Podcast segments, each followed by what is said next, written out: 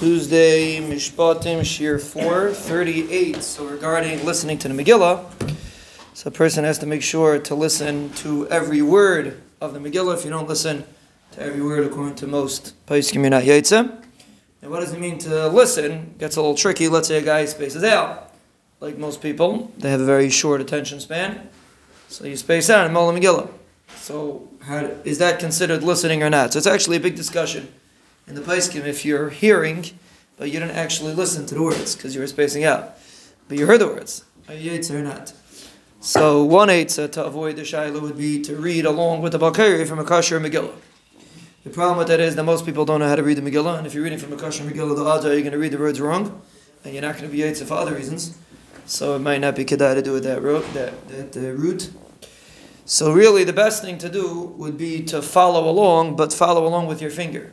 Meaning, if you're following along every single word, so then the place can say that even if you technically space out, but obviously you heard the words because you followed along.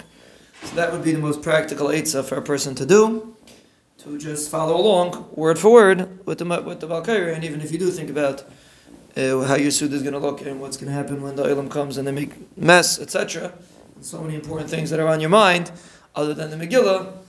So still, you will be Yaitse because you had your finger on the place. And it's Kedai to tell your wife to do the same thing.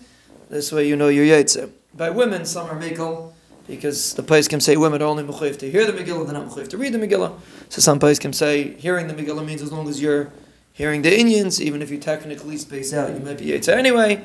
But the best thing is if a person wants to fulfill the mitzvah properly, it's a once a year, actually twice a year mitzvah.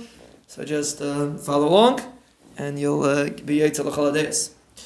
Could you be Yitzah if you hear the Megillah in a different Havara? Let's say you're, uh, over here it's a Hasidic Island, so let's say you're in the Litvisha, Rachman al you're in Litvisha Havara, so are you Yitzah with that? So the answer is yes.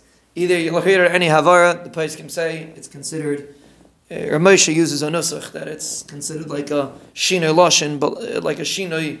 I think his, his, his nusach is a, a, a different way of saying the word, but it's the same lashon.